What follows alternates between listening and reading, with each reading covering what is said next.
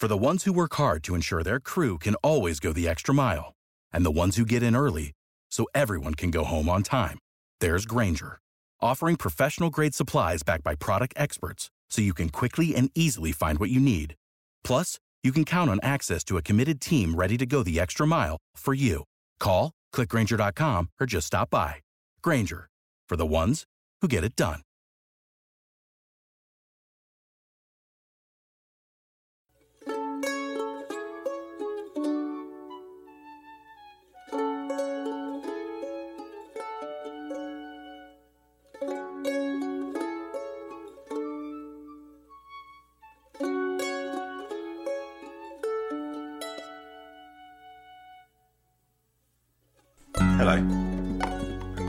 Latin American History Podcast, episode 62 New World Objects of Knowledge.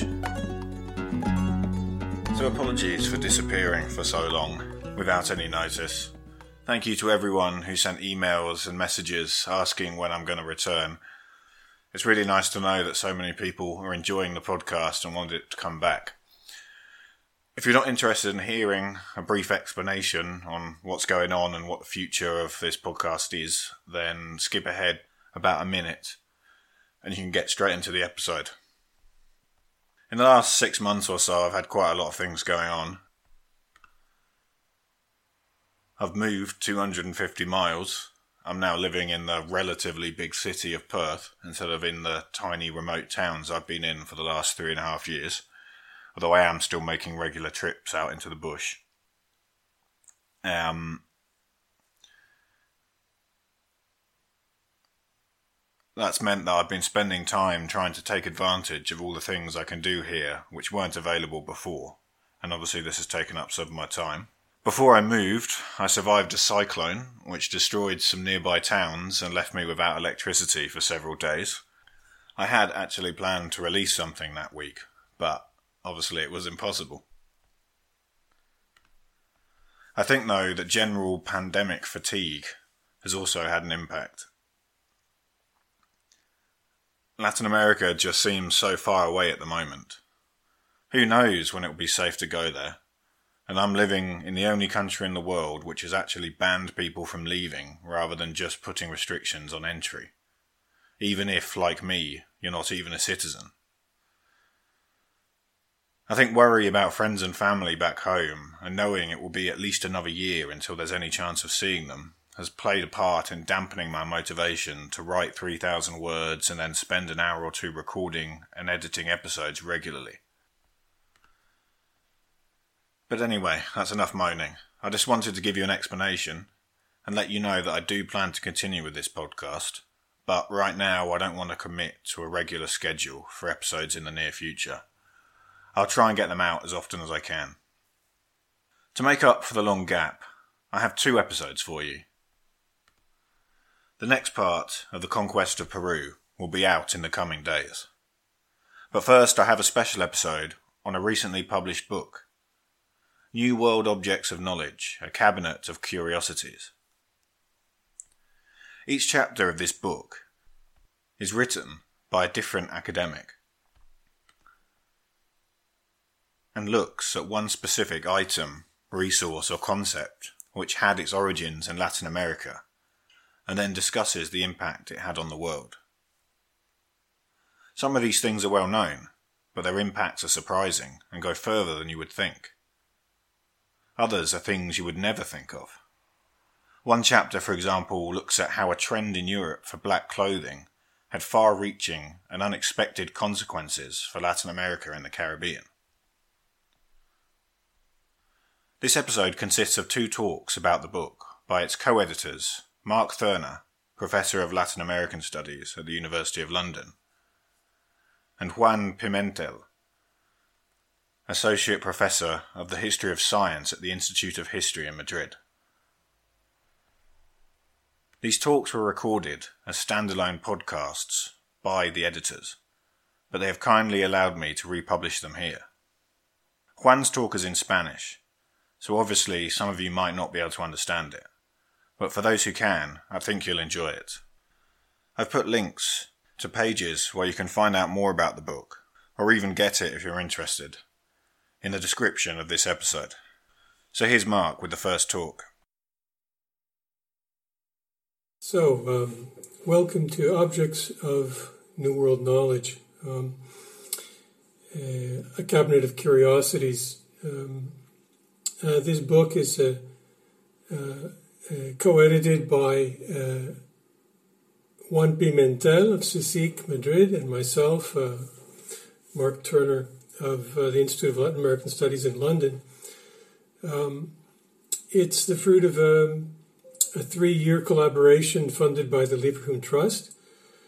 Um, the collaboration is called LA Global. It's a, uh, as the name suggests, it's a global advanced uh, research network, um, and our aim is to um, further um, explore and disseminate and, uh, essentially new world contributions to the uh, history of knowledge, uh, and in particular, that part of the uh, new world which is today uh, generally referred to as Latin America. Um, uh, right, so um, this is the first in a series of podcasts, uh, really to um, sort of anticipate the launch of the book, um, and also anticipate the launch of a virtual a website, a virtual cabinet, which will be um, based at, on a server um, in Quito at uh, FLACSO, um, and which will be a multilingual uh, cabinet, interactive.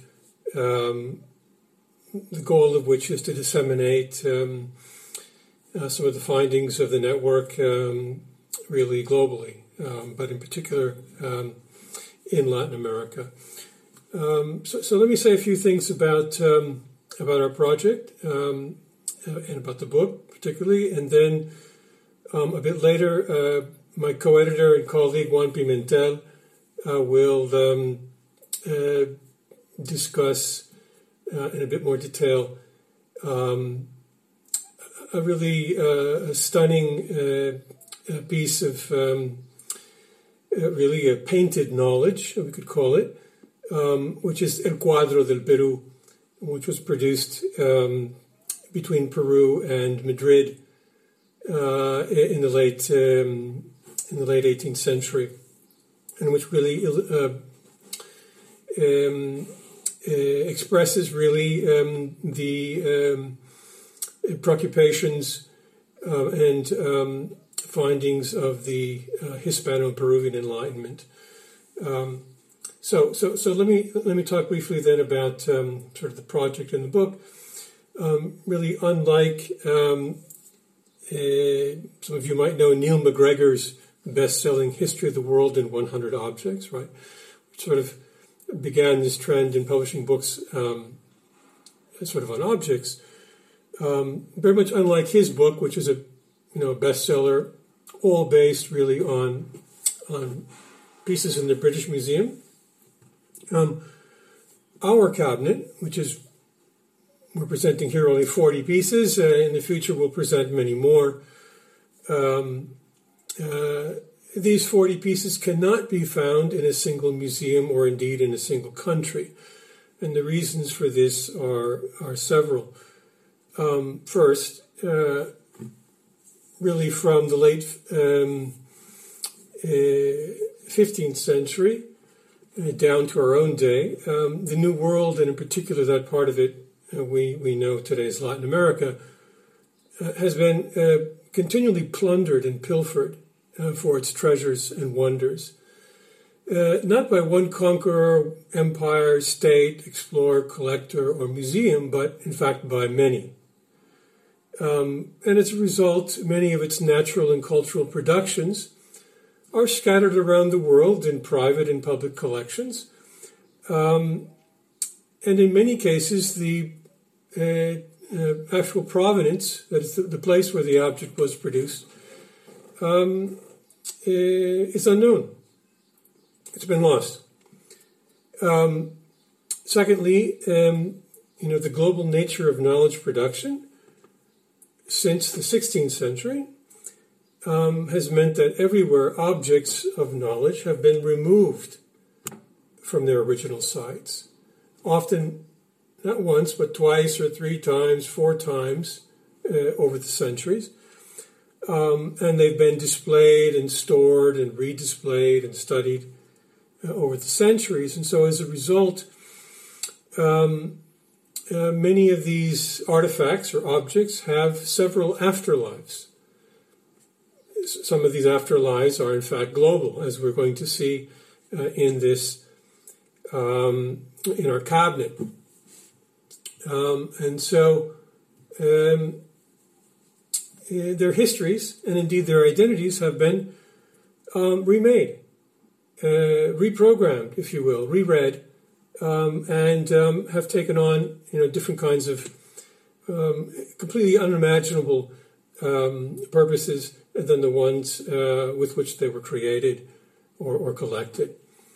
Um, okay, and so right, uh, our particular uh, cabinet uh, we're presenting 40 pieces here now, 40 essays, really very short, punctual reflections on um, objects of knowledge of New World origin, um, is a, a, product of the LA Global Network, um, which includes um, uh, seven partners, and um, the hub of which is um, at ILAS at the School of Advanced Study at the University of London.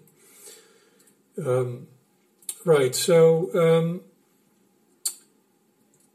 our um, uh, cabinet, in this case, um, we've decided to uh, actually uh, mimic a little bit the the structure of um, early modern cabinets, whether they were in um, Europe or uh, the Americas, and indeed there were many cabinets in the Americas um, uh, uh, since the 16th century, really, and and even uh, collections of, of course, uh, pre-Hispanic uh, in the pre-Hispanic past, uh, which we know about through um, early accounts and also through archaeology. Um, so, um, first of all, Europe doesn't have um, really a monopoly on on collections or even or even cabinets or the concept of cabinet. Um, and um, but the the the larger um, uh, sort of insight that, that emerges from looking at New World objects of knowledge and their travel around the world is that indeed objects and knowledge have global lives.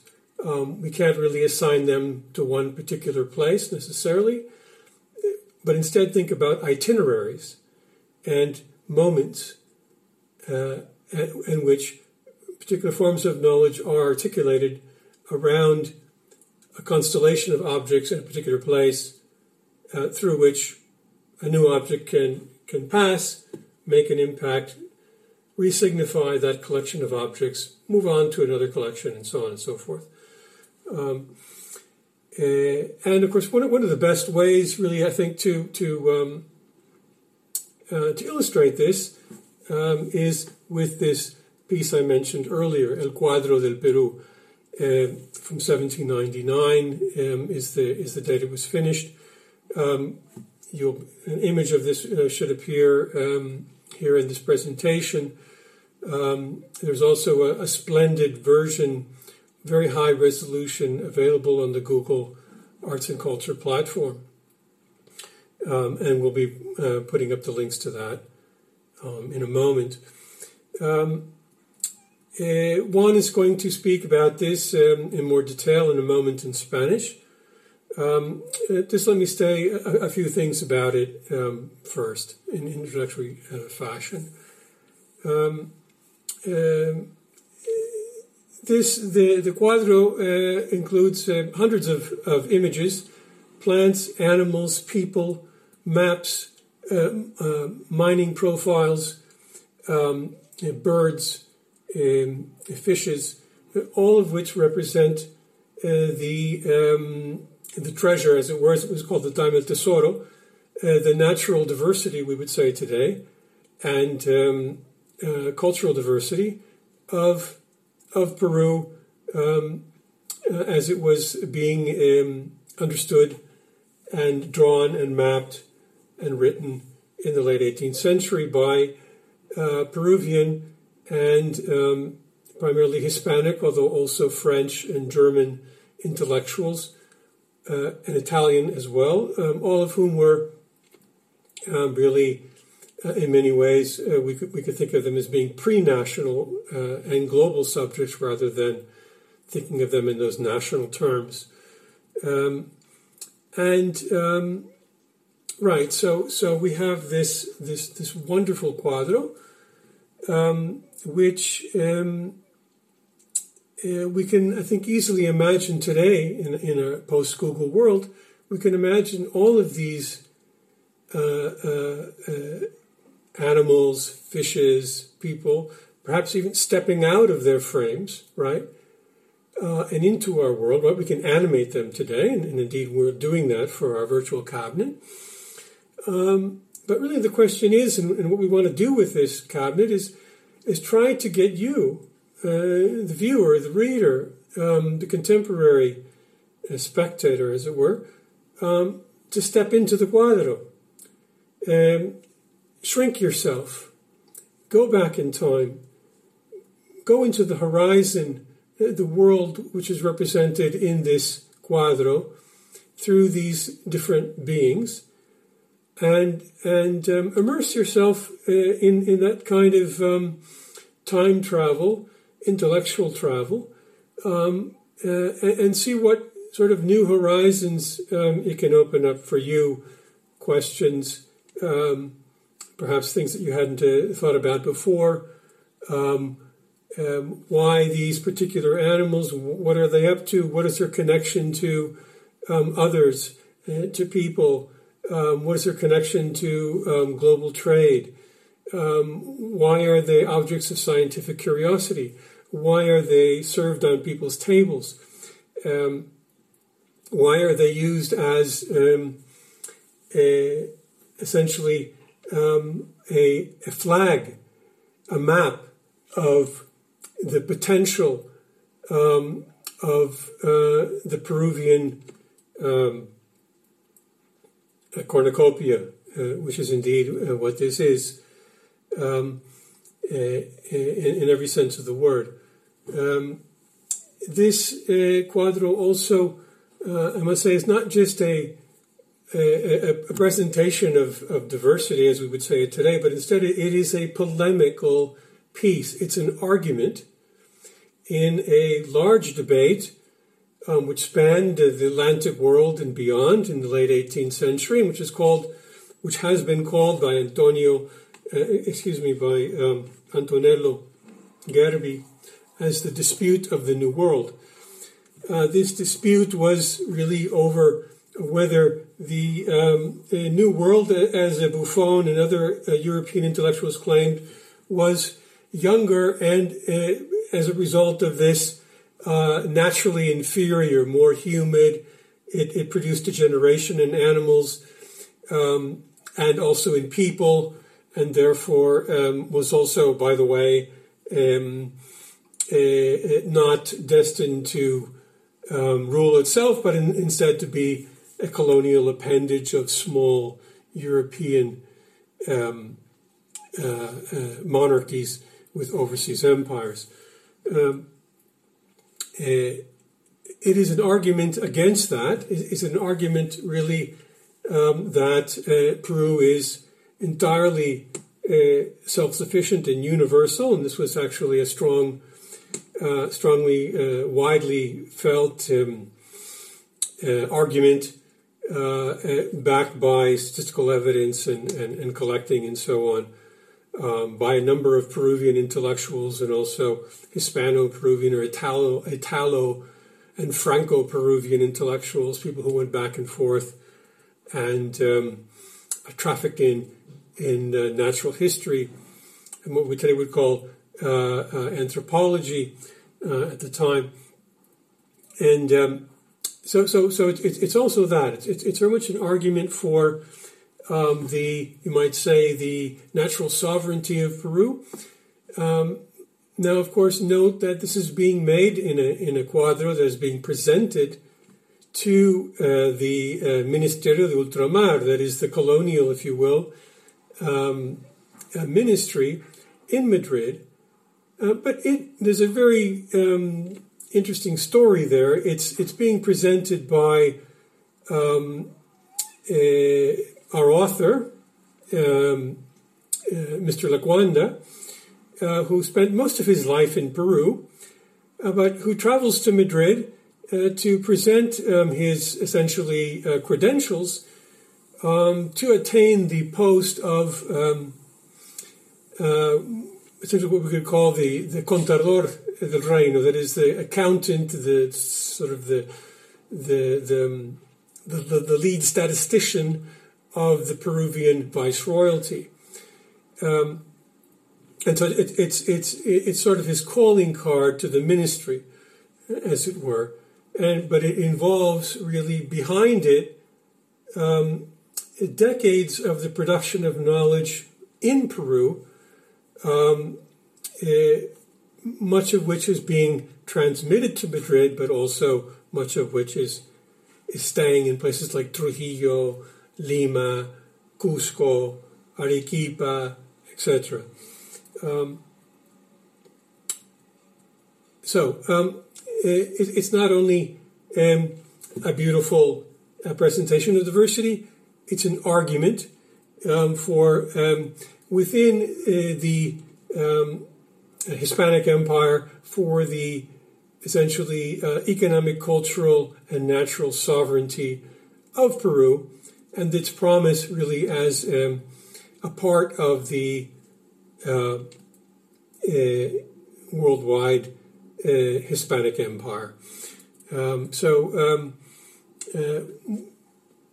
uh, uh, I'll now turn it over to um, to Juan, who I think will be asking the question: Really, what is this cuadro? What does it? What makes it uh, uh, such a stunning uh, statement?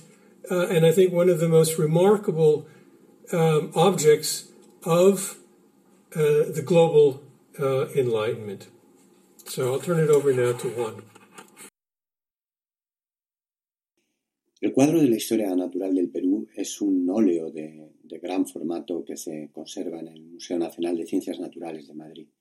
Fue realizado en esta ciudad a finales del siglo XVIII por encargo de José Ignacio Lecuanda, un funcionario colonial.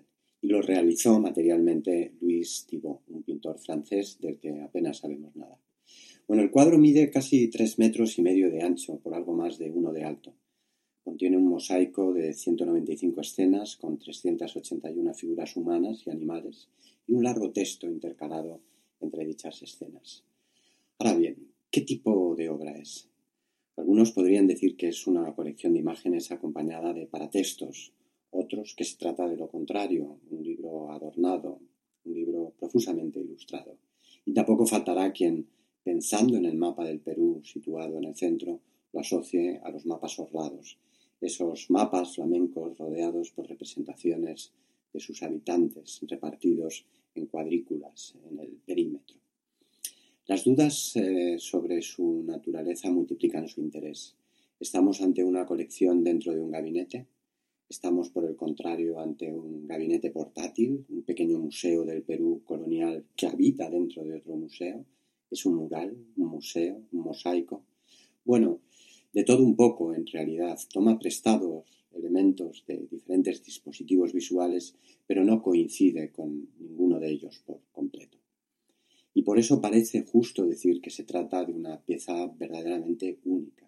Tiene la condición de una joya o un tesoro, uno de esos que precisamente eh, tiene en su interior otro tesoro, un tesoro natural.